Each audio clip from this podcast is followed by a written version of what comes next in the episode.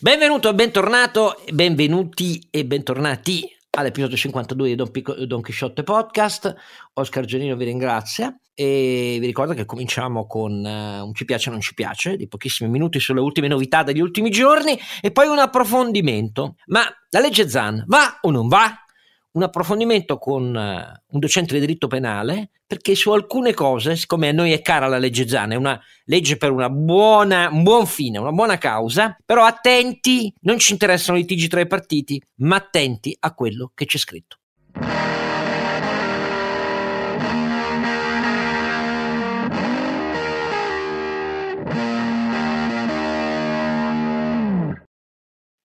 E in questo 52esimo episodio, oltre a Oscar Giannino, i suoi naturalmente bravissimi e intelligentissimi compari, innanzitutto Ronzinante, Carlo Alberto Carnevale Maffè. E Sancio Panza. Renato Cifarelli, che come al solito vi ricorda dove ci potete trovare. Quindi, ma dove Don Chisciotte... Ma all'inferno ci possono trovare, sottoterra! Sottoterra! Quello speriamo fra qualche anno, dai.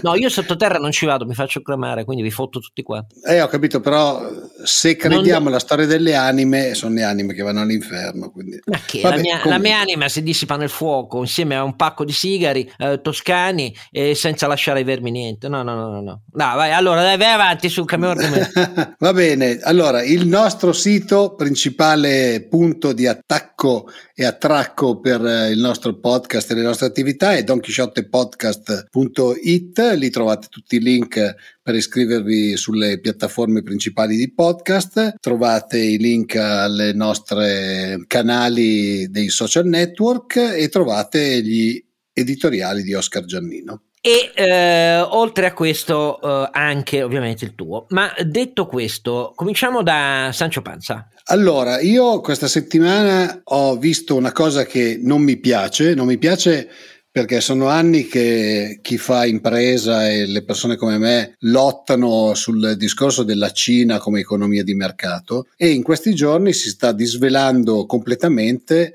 quello che è la strategia del governo cinese. Quindi abbiamo visto Didi che è un concorrente di Uber eh, come tipologia di business, quindi un'app che permette di prenotare taxi e autisti che è andato a quotarsi a Wall Street e quando si sono quotati a Wall Street il governo cinese ha tolto l'app dal, dagli store cinesi causando un piccolissimissimo proprio danno, Modesto. così mo- modestissimo e piccolissimo danno, visto che questa è, ricordiamolo, un'azienda che ha principalmente il proprio business in Cina. Questo è un altro passo, abbiamo visto. Piccolissimo mercato anch'esso. Sì, tra l'altro proprio mercato inesistente. Mm. Questo è un altro passo, abbiamo visto cos'era successo a Jack Ma appena Alibaba. che è il patron di Alibaba, appena anche lui si è quotato a Wall Street, voleva quotare il suo sistema di pagamenti a Wall Street, non gliel'hanno fatto fare, l'hanno fatto praticamente quasi sparire, hanno fatto sparire un po' delle sue attività, quindi vediamo che il governo, o meglio il partito, perché là è il partito che comanda, il partito con le sue lunghe mani ha sempre più intenzione di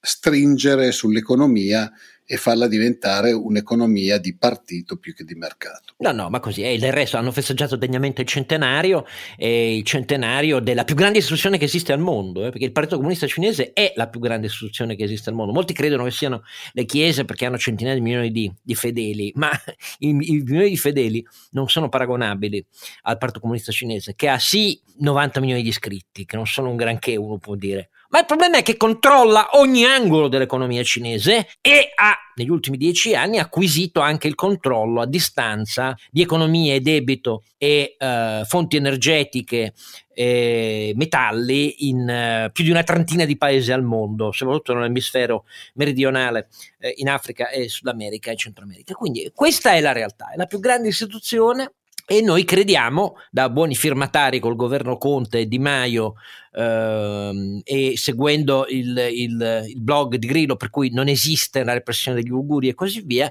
che sia un pezzo di mercato di mondo come il nostro. La risposta è quella che vi ha dato Renato. Allora, sentiamo invece cosa dice il nostro scalpitante. Beh, anche in Italia abbiamo un regime che determina le scelte dei cittadini, nonostante, nonostante un Presidente del Consiglio che dovrebbe muovere su altre premesse. Caro Oscar, io sono un po' stupefatto. Ma noi lo facciamo con il nudging, però. Sì, no? nudging. No, beh, sono 250 milia- milioni di euro dei nostri dei soldi destinati a cosa? A sussidiare l'acquisto di televisori coreani cioè, o, cinesi, o cinesi. Televisori, tecnologi- tecnologie di ultima generazione. Stiamo parlando di DVB-T TV2, cioè del nuovo protocollo di trasmissione digitale terrestre, che ovviamente entrando in vigore a fine dell'anno prossimo ha bisogno di una sostituzione o del televisore o del decoder.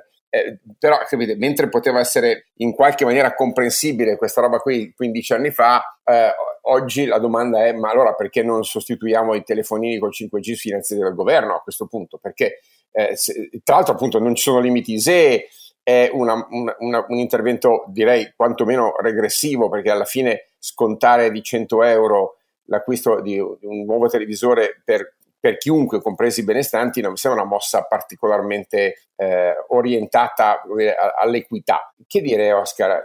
Sono abbastanza sconcertato, cioè speravo che ah, l'epoca dei bonus. No, non è dicevo, me, meglio i televisori dei monopattini. Ok, va bene, Oscar. No, meglio niente. Eh, appunto, io, dico, io, dico, che vorrei fare a meno di, dei bonus. Ah, vabbè, fare, vabbè. Noi siamo per l'estate, non per la pioggia, per i soldi a pioggia.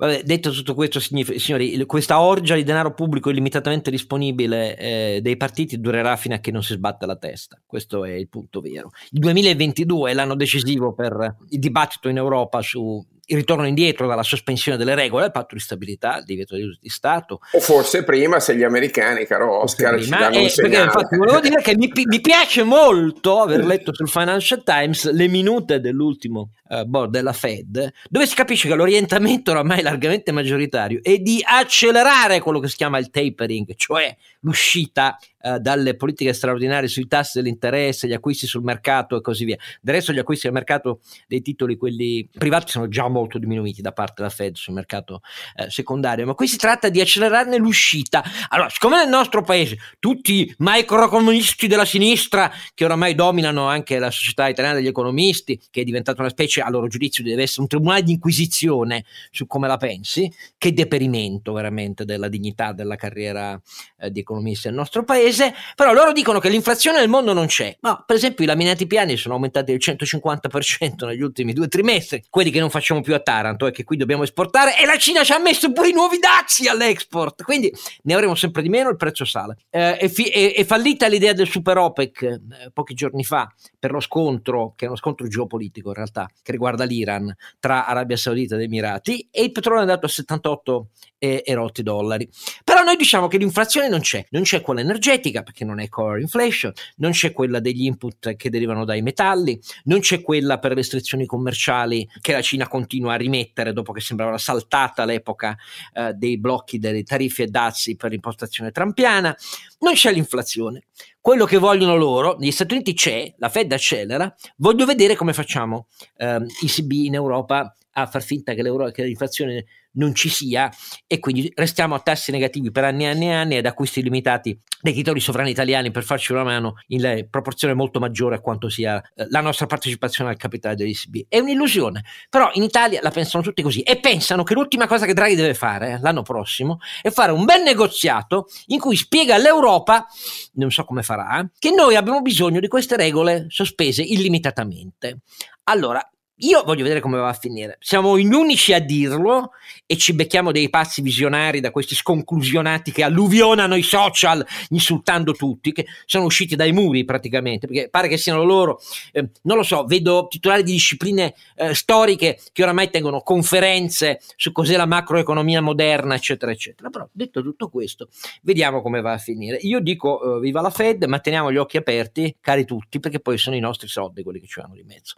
La possibilità reale reale di raddoppiare i 5 punti di PIL promessi dal PNRR tenendo conto solo eh, dei 180 miliardi di spesa pubblica, di cui una buona parte a debito, tanto per cambiare, eh, possono anche raddoppiare in 5 anni, possono anche diventare 10 se ci si mette a lavorare ventre a terra con lo stesso spirito con cui Draghi ha riscritto le prime 80 pagine.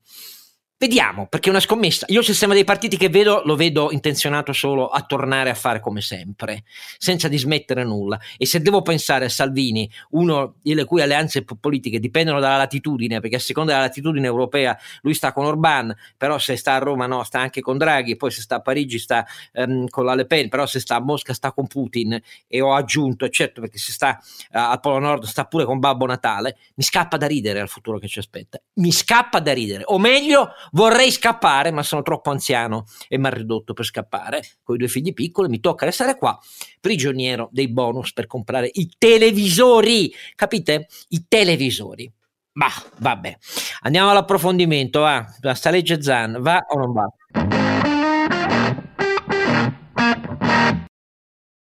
Ed eccoci all'approfondimento di questo 52esimo episodio eh, Don Quixote, con me, come ho detto prima, il eh, fidato Sancio Panza, Renato. Renato Cifarelli. E l'ospite con cui vogliamo approfondire lo stato attuale del dibattito su alcuni punti controversi del disegno di legge ZAN, che ha approvato già dalla Camera, è arrivato al Senato nel testo approvato dalla Camera, abbiamo chiamato un eh, professore di diritto penale perché in particolare sull'aspetto della norma penale che è compresa eh, nel disegno di legge ZAN, abbiamo letto con grande attenzione, apprezzando molto, un suo lungo thread eh, in cui poiché del tema si era già occupato più volte, scrive per il foglio il nostro ospite, per chi lo segue e così via, ma ha sintetizzato in maniera molto chiara, anche per non addetti ai lavori, anche per chi non ha presente il rilievo nel diritto penale di temi sull'identità sessuale, dell'identità di genere, che nel disegno di legge Zan è molto controversa e così via, ha richiamato alcuni passaggi, alcune considerazioni che ci hanno molto colpito. E infatti lo ringraziamo di essere con noi, insegna diritto penale all'Università di Parma il professor Stefano Putinati. Grazie.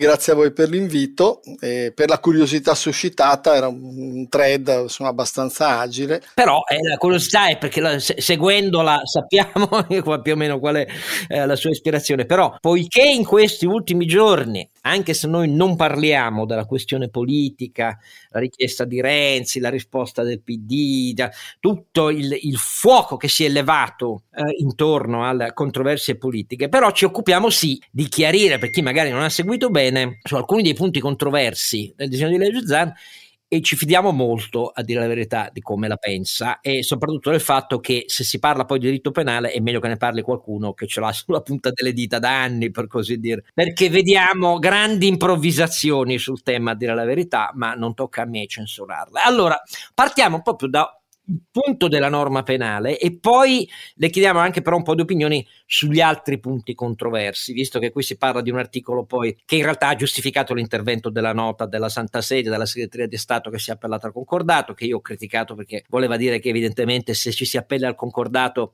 è perché si chiede l'esenzione di alcuni aspetti della norma per le scuole cattoliche e, e poi anche del controverso problema, anche quello giuridico, del richiamo all'identità di genere, che è un po' diverso dall'identità sessuale che sta invece ben incardinata in alcune sentenze anche della Corte Costituzionale. Allora, partiamo dalla norma penale. Lei dice che la norma penale nell'attuale versione del disegno di legge Zan pecca di paternalismo e di utilizzo di termini che in realtà non sono propri delle fattispecie penali, che possono indurre a confusione. Vogliamo spiegare di che articolo si tratta? Allora, in particolare io ho fatto un commento all'articolo 4, mi ha colpito per vari motivi. Ecco, premetto, per quanto riguarda il uh, disegno di legge ZAN, cioè io, la, le mie considerazioni sono completamente fuori dalle opzioni, chiamiamole politiche, da tutta questa parte anche di polemica politica un po' viscerale che accompagna eh, il decreto, il disegno di legge ZAN. Quindi ho fatto proprio una valutazione di carattere che consentitemelo tecnico-penalistica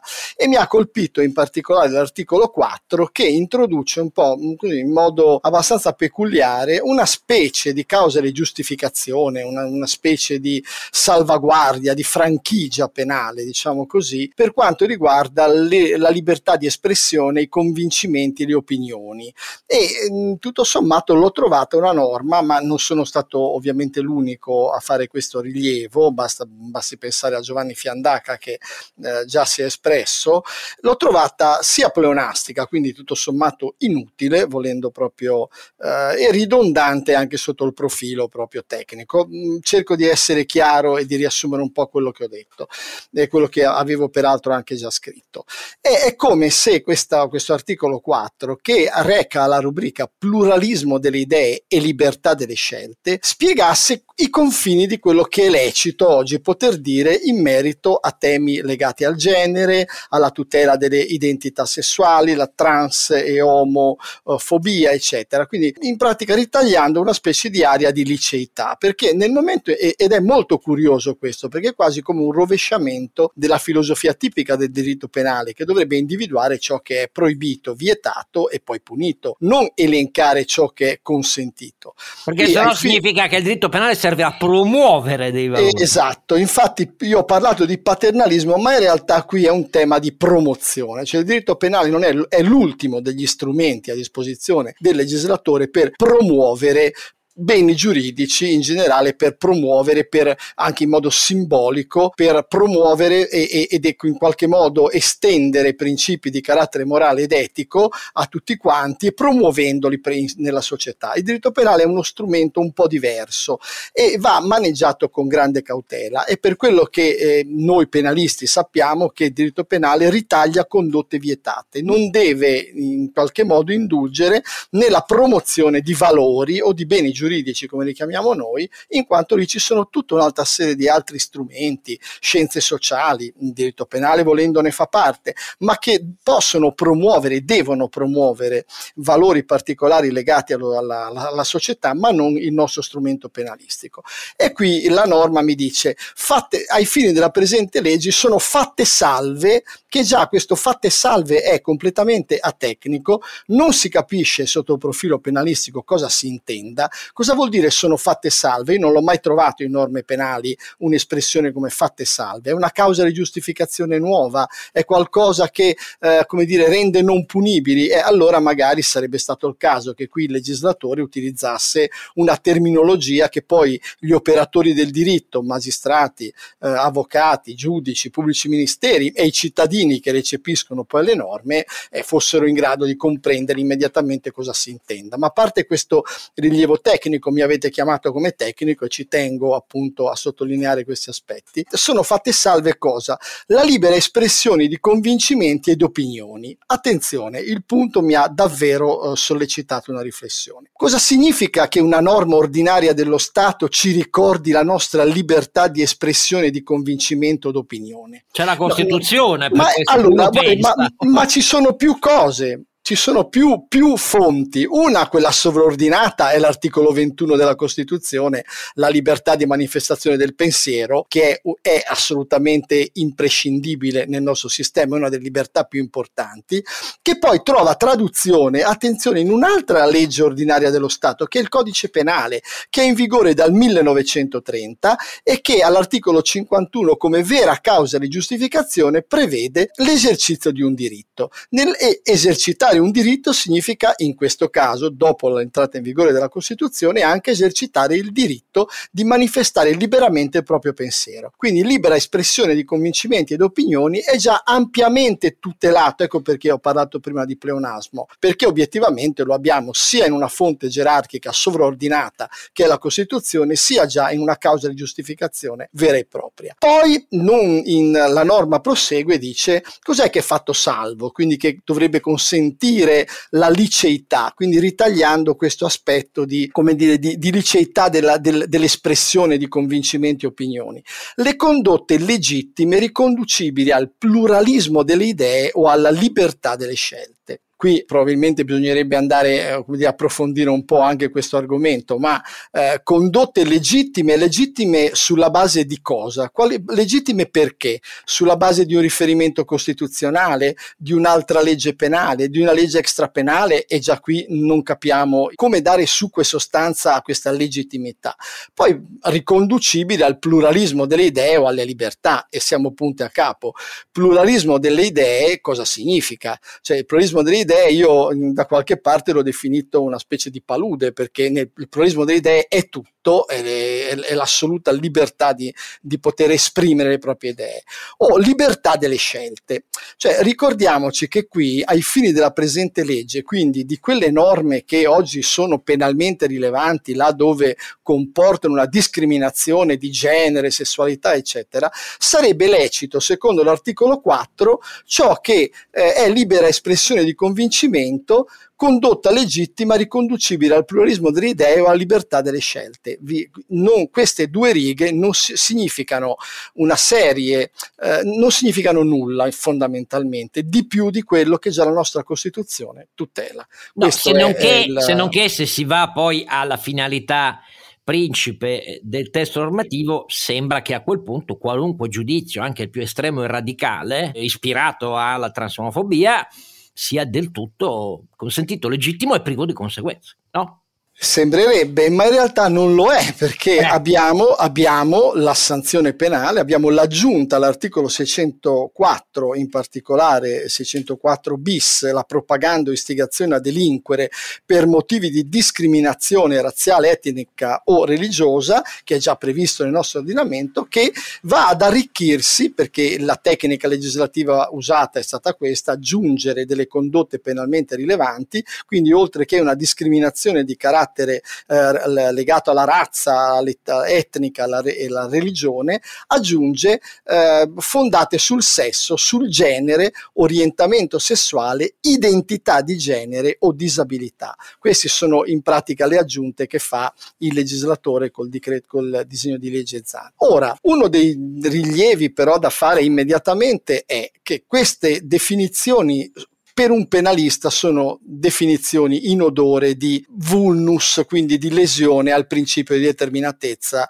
e di precisione che la norma penale, visto che ritaglia condotte che devono essere punite, deve avere nel rispetto del principio di legalità, articolo 25 della Costituzione, riportato anche richiamato all'articolo 1. Quindi una, un allargamento a questo fronte di definizioni che sono obiettivamente molto complesse poi da, eh, come dire, da da poter determinare, secondo me crea, lascia, il legislatore lascia un arbitrio eccessivo, che poi non è detto che sia per forza un arbitrio, ma lascia completamente al giudice la possibilità di stabilire ciò che è discriminatorio a questi fini. Cioè è una norma indeterminata, richiede un intervento di, eh, dire, di definizione continuo da parte del, della magistratura, da parte del giudice. Il pubblico ministero che prima contesta e il giudice che poi dovrà giudicare. Cioè l'indeterminatezza di una fattispecie porta come conseguenza una discrezionalità troppo ampia,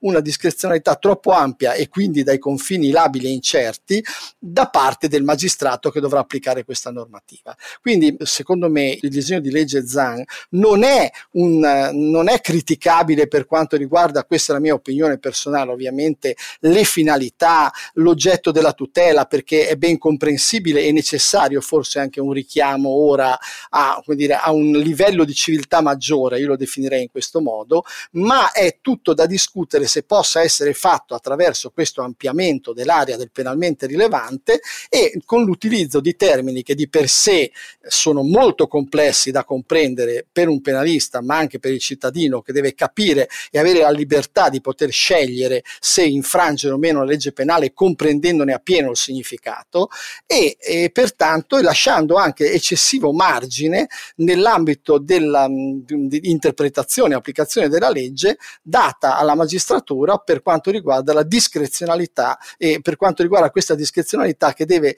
stabilire in concreto quando un comportamento sia discriminatorio in confronto a una di queste tipologie che vengono elencate, quindi sesso, genere, orientamento sessuale, identità di genere. Ecco, francamente anche dalla, da, cioè non da tecnico, non da, da, da, da psicologo, eh, da, da semplice utente, faccio anche anche un po' fatica a comprendere con precisione, che invece dovrei pretendere da una norma penale, cosa significa genere, identità di genere, eccetera. Mentre aspetti, posso... aspetti, aspetti, prima di arrivare al, alla faccenda del, dell'identità di genere, tento di farle una domanda impropria mettendomi nei panni di chi ci ascolta e non ha chiare le norme, le scriminanti poste dal codice penale già in essere che puniscono le conseguenze non della mera libertà di espressione, ma di eh, conseguenze discriminanti. Nei panni del giudice, ammettiamo che il testo al Senato resti quello approvato alla Camera e che è in esame oggi al Senato e che ha destato lo scontro, suscitato lo scontro. Mettiamo che a quel punto arrivi un giudice e di fronte a un caso di giudizi sui social, un'intervista, quello che vuole, eh, privati, ma però mh, mm, riportati, eh, molto pesanti di tipo um, transomofobico, si trovi a dover valutare se a quel punto scatta la fattispecie penale oppure no. Se la norma resta così, lei ha detto è una norma che lascia praticamente una quasi piena discrezionalità, se ho capito bene. Che cos'è che deve ricercare? Deve ricercare se quel giudizio invita esplicitamente o implicitamente ad atti discriminatori conseguenti? Se non c'è nessun riferimento esplicito e implicito, il giudice dice no, siamo nella piena libertà di espressione, confermata in maniera pronastica dall'articolo, perché in realtà c'è già la Costituzione e così via. Che cosa dovrebbe cercare in concreto il giudice se la norma resta così? Ah, è una bella domanda, è una splendida domanda che però non, non comporta una, una, risposta precisa, perché se le faccio un esempio, se fossi contrario, per esempio, non lo so, al, eh, al riconoscimento di una pensione nel caso di coppie o eh, di medesimo sesso, eh, un esempio banale, sono già nell'ambito e magari promuovessi anche una raccolta di firme legislativa per, per, per avere una, una, riforma in tal senso, una norma che impedisca questo tipo di, di, di, di vantaggio per le coppie non eterosessuali ma omosessuali. Sto commettendo un'istigazione verso un atto discriminatorio, verso un orientamento eh, sessuale, genere o identità di genere? E, e io francamente non ho una risposta chiara e precisa sotto questo profilo. Cioè mi chiedo fin dove può avanzare a questo punto il diritto penale e dove io come normale cittadino posso avere ancora una effettiva libertà di poter scegliere, di poter stabilire sull'ambito della mia, di quello che io sono, della mia uh, cultura per esempio, e dove posso, dove posso capire se sto infrangendo una norma penale perché sto istigando una discriminazione e dove esercito un mio diritto o uh, in qualche modo oppure ho una, una salvaguardia sul fatto che la libertà di pensiero può ancora essere manifestata. Cioè, è, i, questo è il punto. Lei giustamente mi dice, ma a quali parametri, dove si può agganciare, do, dove può in qualche modo dare certezza eh, risolutiva un domani il giudice per stabilire se la condotta sia discriminatoria o meno nei confronti del genere, per esempio, della parità di genere. Eh, eh, io non, eh, sulla base soltanto leggendo e attingendo unicamente a questo inserimento fatto in questo disegno di legge in questo modo, una risposta precisa non l'avrei. Non so se qualcuno può aiutarmi in qualche modo, ma non credo. Qui il rischio è questo. Vado avanti per far capire meglio sempre il suo parere tecnico, ma è fondato tecnicamente come non insegna diritto penale, così perché lo hanno preso, non siamo ancora a questo in Italia, se non eh, è eh, certificata la sua competenza. E allora faccio la prima domanda. Tra chi ha commentato, secondo me molti hanno sbagliato a comprendere che la scelta formale della segreteria di Stato di rifarsi al concordato non aveva a che vedere con giudizi sulla tutela generale troppo estesa o i rischi troppo estesi dei diritti eh, dei cittadini. Chiedeva e ha attivato de facto una nota verbale prevista nel concordato, serve a, a praticamente ad attivare nei rapporti tra stati una richiesta di esenzione. Ma molti che hanno commentato hanno detto l'articolo 4, così come è scritto, per esempio, dal punto di vista delle gerarchie cattoliche, configurerebbe anche il rischio che semplici omelie eh, in cui eh, il parroco, il sacerdote richiama la dottrina sociale della Chiesa, cioè famiglia è solo quella tra ehm, due eh, coniugi eh, di sesso diverso, eh, di fronte a una segnalazione, un pubblico ministero e un giudice potrebbero anche considerarlo eh, un atto che ricade nella fattispecie penale prevista dal disegno di legge Zan. Questa osservazione È fondata perché nella pura discrezionalità può anche avvenire o è da escludere, per esempio, secondo lei? Eh, allora, io le direi è da escludere perché secondo me qui saremo ancora nell'ambito di una copertura costituzionale. Che l'articolo 4 richiami o meno, secondo me un'ipotesi del genere dovrebbe ancora essere un'ipotesi di libertà. Poi, se con l'esperienza mi insegna che eh, non è così univoca una soluzione o una interpretazione, quindi tutto sommato io potrei anche ipotizzare che un richiamo a, a questo tipo di, eh, di, un, di, di, famiglia, che è la famiglia tradizionale, eccetera, potrebbe essere considerata una vera istigazione eh, alla, eh, alla discriminazione. Poi che crei effettivamente un pericolo di discriminazione, un pericolo in astratto, un pericolo in concreto che vada accertato di volta in volta. La norma questo non ce lo dice.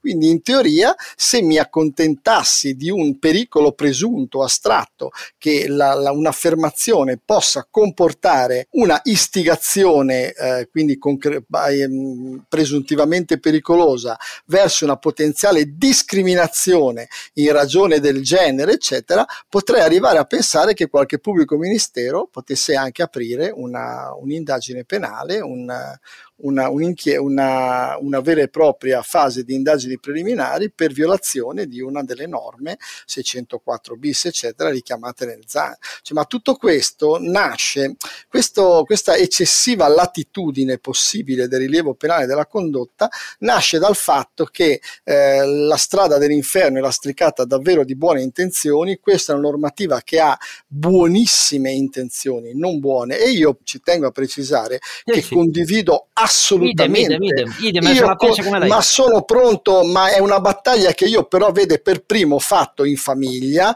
che pretendo che faccia la scuola, che tutta questa promozione di questi valori che, da cui non si può prescindere nella nostra società non vengano, attra- non vengano fatti attraverso una norma penale che è in odore di indeterminatezza. E tutte le volte che una norma penale è in odore di indeterminatezza e di violazione della precisione della norma può creare scompensi e sconquassi nella sua applicazione concreta. Le faccio ancora una domanda sempre su questo punto. Mettiamoci adesso pa- in panni diversi, nei panni di chi difende il testo e rifiuta anche qualunque mediazione, perché dice un cedimento politico, mai e poi mai, bla bla bla bla. bla. Non entriamo nella faccenda politica, nel dire a Renzi provocatore, lanci segnali alla destra, parli di voti che non ci sono perché sarebbero quelli del tuo partito. No, invece, mettiamoci però nei panni tecnici di chi eh, difende quel testo. Il suggerimento da fare, se ci mettessimo in quei panni, è tentate di categorizzare meglio quando scatta la sanzione penale in, prece- in presenza di un giudizio o comunque le norme esistenti, il codice, le leggi ordinarie, scoraggiano perché in realtà non, rimarrebbe non chiaro. Lei che dice? No, io direi innanzitutto che forse eh, io posso anche comprendere eh, dire, l'ispirazione da parte di chi ha proposto il testo e la difesa anche strenua del testo. L'unica cosa, ci tengo a dirlo, che proprio però non riesco a capire è chi afferma approviamo la legge, può essere una cattiva legge, la correggeremo in corsa. Ecco, io ho sentito un'affermazione del genere che detta di una, di una normativa penale, secondo me è una cosa proprio da rigettare rispettare in partenza. Non facciamo brutte o cattive leggi, già consapevoli di farlo, cerchiamo di farle bene in partenza. Io avrei, io personalmente, avrei dato un po' più di concretezza alla discriminazione eh, derivante da omo- omofobia e transfobia, transofobia, cioè transomofobia. Io sono due elementi che secondo me oggi dove, verso i quali ci sarebbe una grande convergenza. Magari precisandoli un po' di più, ehm, non sono per l'ipertrofia penalistica, nel senso che aggiungiamo categorie che probabilmente troverebbero comunque tutela nell'ambito di altre norme, ma su questo punto potrei anche essere più sensibile per quanto mi riguarda, dando magari un po' più di concretezza alla norma, insistendo su questo. E quello che maggiormente, secondo me, qui ha creato un problema e può creare un problema è il riferimento al genere, all'identità di genere, perché su questo punto non abbiamo abbiamo, non è questo né il tempo, forse né, non abbiamo né il tempo e non è eh, il momento di approfondire questa tematica, ma ecco, su questo profilo io mh, starei molto cauto perché... No, no, e invece, qui, invece dobbiamo, eh, dobbiamo farlo. Quindi adesso facciamo così, riprendiamo esattamente da questo punto, che quindi non riguarda tanto l'articolo 4, ma un'altra parte della norma, perché questo ha fatto molto discutere, ha fatto anche rompere l'unità del mondo femminista che si batte per i diritti e così via. E anche qui però lo facciamo dal punto di vista penale. Bentornati e, e, con noi il professor Stefano Putinati che insegna diritto penale all'Università di Parma. Abbiamo visto insieme al professor Putinati, abbiamo tentato di spiegare anche per non addetti al diritto penale quello che non ci torna e che non torna al professor Putinati, ma io sono d'accordo alla prima e all'ultima parola, nell'attuale formulazione dell'articolo 4 del disegno di legge ZAN, così come approvato dalla Camera in esame al Senato, perché è una forma, formula per certi versi anzi chiaramente ridondante nella prima parte e nella seconda di un'indeterminatezza tale che giudici e PM a quel punto se il testo resta così hanno un campo troppo lato, troppo ampio, troppo esteso di interpretazione dell'applicazione a quel punto della sanzione penale. Ma un altro punto riguarda proprio l'ultima questione che abbiamo appena sfiorato, cioè quella dell'identità di genere, che è uno dei punti principali posti in questa legge. E le obiezioni che ha suscitato, al di là di chi è contrario, molte audizioni sono contrarie per l'impostazione generale culturale di questa legge, noi no, ma ci sono stati anche fior di giuristi che hanno fatto notare che introdurre l'identità di genere,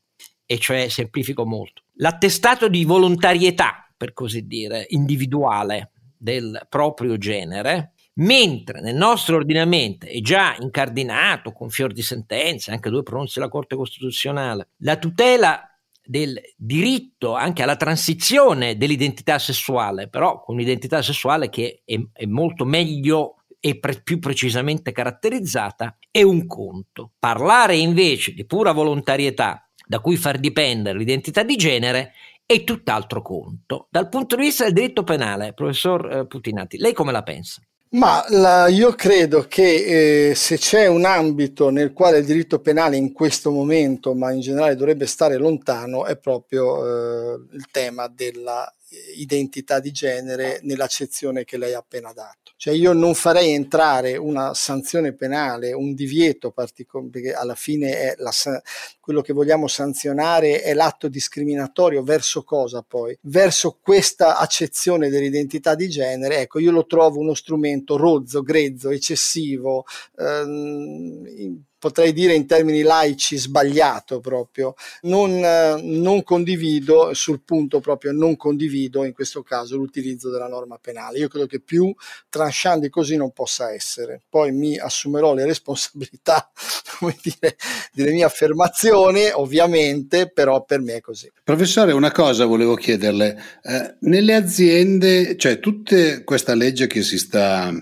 Eh, sviluppando, cosa comporta poi a livello degli ambienti di lavoro? Perché ad oggi ci sono tutta una serie di diciamo, storia del, di quello che è successo, di, di sentenze, eccetera, nell'ambiente di lavoro. Eh, il passarlo al penale quali implicazioni potrebbe avere? Visto che poi spesso gli ambienti di lavoro sono, esa- sono un po' militareschi, chiamiamolo, diciamolo così. Allora, la tutela sotto questo profilo non è che non esista, perché già ora se dal militaresco si scivola verso comportamenti di aggressione veri e propri a determinate beni giuridici che sono già tutelati, quindi è la persona che secondo me in questo caso comunque è al centro della tutela penale. Non è tanto un tema soltanto legato al genere, ma io a me piace ancora il richiamo anche costituzionale alla persona, quindi alla, a quello che è eh, la tutela che già ampiamente viene data. Per quanto mi riguarda ci possono essere altri strumenti che sono altre forme di legislazione a tutela del genere, a tutela dell'orientamento, del, identità di genere in particolare, di comportamenti che possono essere fatti discriminatori. C'è il diritto, c'è il diritto del lavoro, c'è il diritto amministrativo, ci sono altri strumenti giuridici a disposizione che non necessariamente devono passare per norme penali. Poi, eh, ripeto, mh, se il riferimento era a, a, certe condotte che possono essere tenute in ambienti lavorativi che si fondano unicamente sul fatto, sulle, sugli orientamenti sessuali, identità di genere o d'altro, beh, io si spera che l'abbiamo tutela. superato. Insomma. Magua non è mai superato del tutto niente, però direi che comunque il nostro arsenale penalistico ci mette a disposizione strumenti che sono idonei eventualmente da parte di chi si senta in questo caso davvero aggredito eh, in ragione di una posizione lavorativa, di una, anche di una differenza di sesso, possa eh, invocare e ottenere anche, come dire, in qualche modo soddisfazione della, della, propria, della, propria, posizione. Quindi sotto questo profilo non ritengo che sia indispensabile in as- un intervento espansivo ulteriore. Ho domanda sempre in questo uh, delicato ambito. Si sarà capito che noi siamo sensibili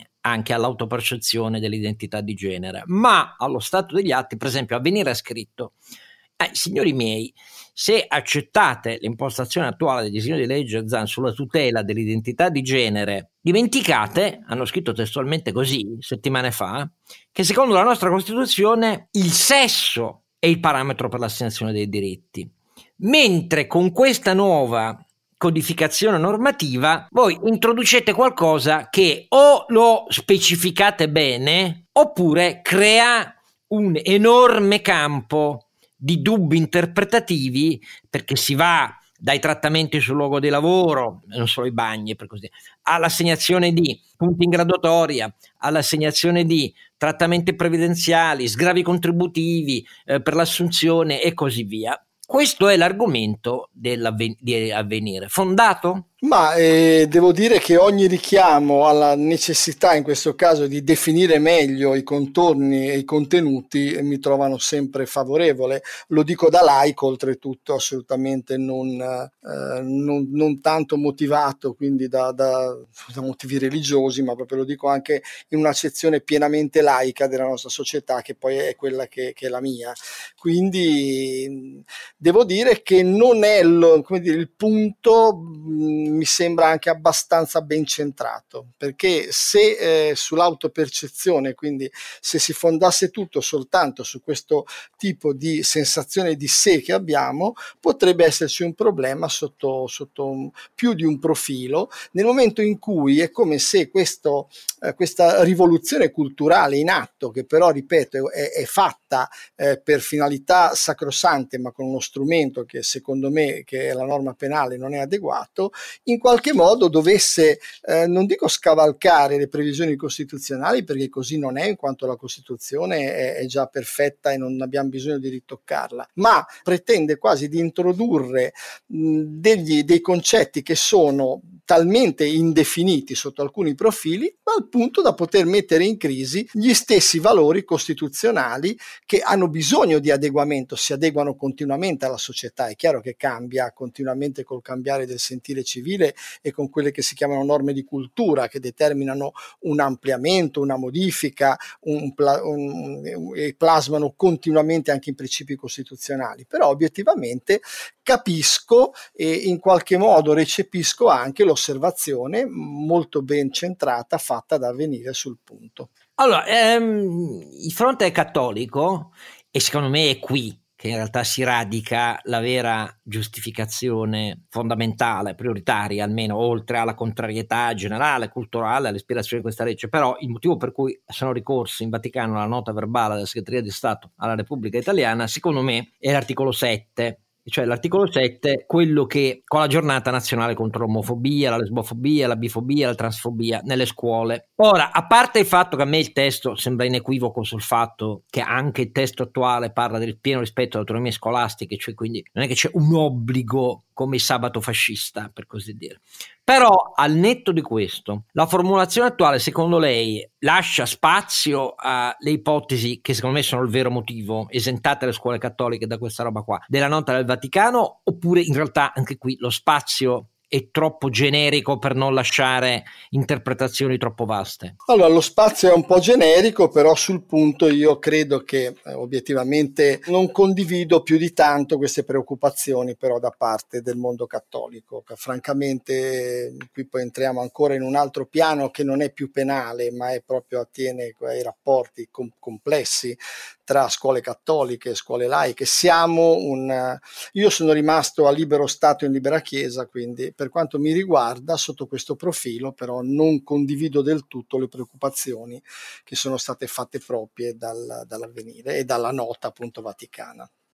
No, neanch'io, eh, naturalmente però non posso prescindere dalla realtà, cioè siamo un paese con concordatario, i patti sì. lateranensi sono in No, no, ma infatti io ho espresso un mio, aggiornati, però. un mio libero attaccavo, convincimento. Però... Ho pure pubblicato la fotografia dei manifesti che attaccavo quando avevo 16-17 anni a Torino contro il concordato clerico-fascista. Era prima della nota di aggiornamento con Craxi, ma la mia idea resta quella. Beh, no, più o meno, problema... vedo, non siamo, non siamo lontani. Eh, però il mio problema è un altro a questo punto, perché siccome le scuole cattoliche paritarie sono accreditate, ma sono un pezzo del sistema pubblico della formazione, che sono, siamo separato quelle accreditate. Allora, poiché sbaglio io, qui le chiedo un'opinione personale che non è tanto al penalista, ma chi è sensibile a questi temi, poiché come la vedo io, la Guerra fondamentale, no, guerra è sbagliato. L'impegno fondamentale è quello per la rivoluzione culturale, eh, perché nel nostro paese, che, che, che, si dica, è piena di riflessi condizionati pavloviani sul tema delle battute contro chi è omosessuale, lesbica, transessuale, e così è inutile che facciamo finta di niente, di essere un paese nordico-scandinavo. Per me Senza dimenticare poi gli handicappati, eh, Oscar. Bravo, i disabili. Non dimentichiamoci mai no, no. che ci sono dentro anche gli handicappati qua. Non c'è dubbio, i disabili. E allora il punto è che siccome è soprattutto grande, un grande sforzo culturale da compiere, per me nel sistema pubblico tutti gli accreditati, le scuole gestite dallo Stato come le accreditate, ma gestite da qualunque tipo di ente, e la parte fondamentale è quella cattolica, dovrebbero comunque essere chiamate sui temi dell'omosessualità, transessualità, eh, eccetera, eccetera, eh, transfobia e così via, a cominciare fin da quando, non voglio dire siamo alla scuola materna, ma insomma prima dell'adolescenza a radicare una cultura e convinzione di tolleranza, comprensione, condivisione e mancanza di discriminazione. Io la vedo un po' così, lei che pensa? No, io la vedo nello stesso identico modo, tant'è che lei ha richiamato il thread che ho scritto vabbè, su Twitter, così mi sono anche un po' divertito, ma io concludo dicendo che eh, i due veri poli dove la rivoluzione culturale deve essere fatta sono, eh, in ordine non casuale, la famiglia e la scuola. E io nella scuola comprendo anche le scuole cattoliche e qualunque scuola che poi comunque abbia rilievo pubblico. Quindi ehm, sono assolutamente d'accordo che eh, il, il, il luogo vero, i due luoghi dove iniziare a formare, e soprattutto ovviamente parliamo di famiglie e scuola, i giovani, siano famiglie e scuola e quindi anche le scuole cattoliche. Sotto questo profilo, quanto sono critico sotto, per quanto riguarda almeno alcuni aspetti tecnici del disegno di legge ZAN, altrettanto però sono fermamente deciso, è una, mi ha chiesto un'opinione personale, certo. per dire meta giuridica, perché qui stiamo uscendo un po' dal campo giuridico, sono assolutamente convinto che anche nelle scuole cattoliche eh, la battaglia per la formazione di, per la, perché si, si rafforzino valori come il rispetto e la tutela delle disabilità, le scelte sul genere, gli orientamenti sessuali eh, e tutto quanto è corollario a questo mondo vada assolutamente rispettato e rafforzato e che anche nelle scuole cattoliche queste cose si insegnino. A, noi insegnavano l'educazione civica, torniamo all'educazione civica anche sotto questo profilo e in tutte le scuole italiane, pubbliche e private. Su questo punto non ho alcun dubbio. Invece qui torno a farle una domanda da giurista, non solo penalista, ma da, al giurista. Cioè, siccome il tema, diciamo così, dell'influenza o dell'adesione totale ai precetti di religioni diverse in materia di comportamento sessuale, libertà delle scelte sessuali, è un tema scivoloso nel nostro paese. Io ho questa impressione. Per una parte, una parte, sto dicendo, ma del degli islamici musulmani che vivono nel nostro paese, in particolare quando dico parte significa che c'è una provenienza diretta da paesi, quindi figli di immigrati che provengono da alcuni paesi in cui c'è una tradizione storica addirittura precedente all'Islam che è di matrimoni combinati, totale mancanza di libertà per i giovani, soprattutto per le giovani, per che cosa vogliono fare nella loro vita e così via, dal lavoro al marito imposto. Noi questa cosa nel nostro ordinamento facciamo finta di non vederlo finché non c'è magari l'assassinio a opera della stessa famiglia, degli stessi familiari di una giovane ragazza musulmana che si ribella. Questo riguarda alcune comunità in particolare, quella pakistana che è l'ultimo fatto di sangue, ma non solo quella pakistana. E il punto è che in generale siamo abbastanza convinti forse che tenere gli occhi chiusi è un aspetto del multiculturalismo io su questo scatto sempre dicendo no, perché per chi vive, per chi vive, eh, non per chi è cittadino italiano solo, ma per chi vive, il nostro ordinamento ha delle prescrizioni e garanzie che devono valere indefettibilmente per tutti. Ma naturalmente quando si entra in questi terreni tutto diventa più scivoloso. La mia convinzione è è infondata secondo lei oppure no? No, eh, lei eh, qui ha toccato un argomento di una complessità mm, enorme anche sotto il profilo proprio penale. Vede, molti comportamenti che vengono tenuti da chi segue determinati precetti religiosi diversi dal nostro, a culture diverse dal nostro, sono studiati eh, così, nell'ambito delle cosiddette esimenti culturali, quindi delle vere e proprie non, ipotesi di non punibilità eh, legate alla cultura cultura, legate alle tradizioni, legate a religioni diverse che hanno valori e hanno tutele diverse di beni giuridici. Ecco, tutto ciò io non lo farei passare sotto silenzio mai, ma direi esimente culturale sì, nell'ambito di alcune condotte che possono essere tenute, perché alla fine bisogna anche, come dire, far in qualche modo eh, accettare il fatto che bene o male viviamo società multiculturali ormai e quindi esimenti culturali, ma nei limiti, nei limiti che sono già previsti nel nostro ordinamento giuridico e della nostra Costituzione. Ovvero, se la mia, se la mia religione, qualunque essa sia, se il mio con, con, convincimento culturale determina la lesione di un bene giuridico primario tutelato nel nostro ordinamento dalla Costituzione in giù, la vita, l'integrità fisica, la libertà delle persone, ecco, secondo me qui incontra il l'esimente culturale incontra un limite, un cosiddetto controlimite, parafrasando un po' alcuni, eh, alcune questioni tra Corte Costituzionale e Corte di Giustizia, incontra il controlimite di quelli che sono i valori e la scala gerarchica importantissima di valori, di beni giuridici e di libertà che stanno nel nostro ordinamento. Quindi riconoscimento della varietà culturale, riconoscimento anche in determinate situazioni di quello che può essere Ehm, non, non eh, esi, eh, come dire, che può, può essere coperto da un esimente di carattere culturale, quindi anche una non punibilità, fino però ad incontrare il limite della tutela dei nostri valori. Non perché siano necessariamente, come dire, noi li consideriamo eh, sacrosanti da tutelare perché se ne parla nella nostra carta fondamentale, alc- alcune ipotesi sono, appartengono quasi al diritto naturale, quindi vengono da ben lontano ma perché questo tipo di bilanciamento va fatto e non bisogna chiudere gli occhi, ma bisogna affrontare il problema e come sempre anche affrontarlo sotto il profilo della promozione, ovviamente non penalistica, dei valori della nostra civiltà che riteniamo fondanti ed essenziali come la, la, la libertà, l'integrità fisica, eccetera, eccetera, delle persone.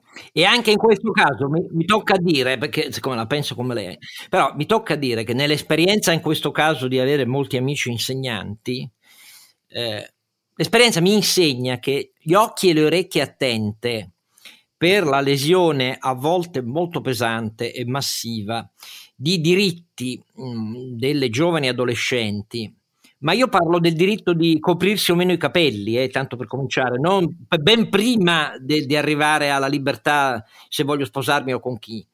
Ecco, questo nelle scuole è lì che ci sono le antenne da tenere su, perché ovviamente queste ragazze sono molto più di quanto non si crede in Italia, sono avvinte a strutture familiari in cui spesso non solo l'esortazione asfissiante, ma la coercizione è il modo in cui fin da piccole Uh, si vedono chiuse in un recinto e quindi in questo caso la proattività di chi insegna e ricorda i valori della nostra Costituzione e i nostri diritti deve tentare di esercitare, prima in forme leggere, ma poi anche senza fermarsi di fronte al ricorso di ciò che l'ordinamento in termini di servizi sociali mette.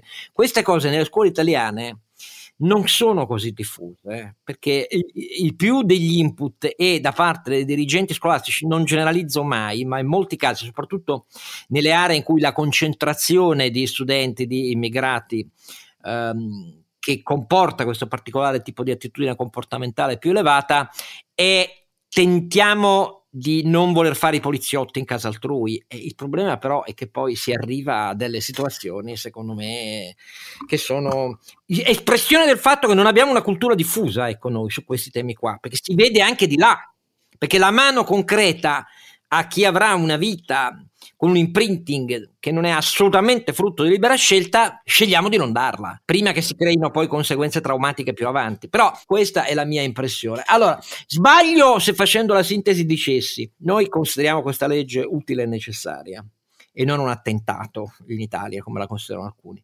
Il consiglio che potremmo dare a chi l'ha portata avanti fino a qui è di ricalibrarne alcuni passaggi e di vedere al loro interno come fare a evitare all'articolo 4 che sia così ingiustificatamente vaga prima di buttare il panno sporco e, e l'acqua pulita, pensateci bene dividendovi. Sbaglio? Sì, no, no, no, non sbaglia perché corrisponde a, a, letto, a, letto, con attenzione in realtà che tra le righe di quello che, più, che volevo dire.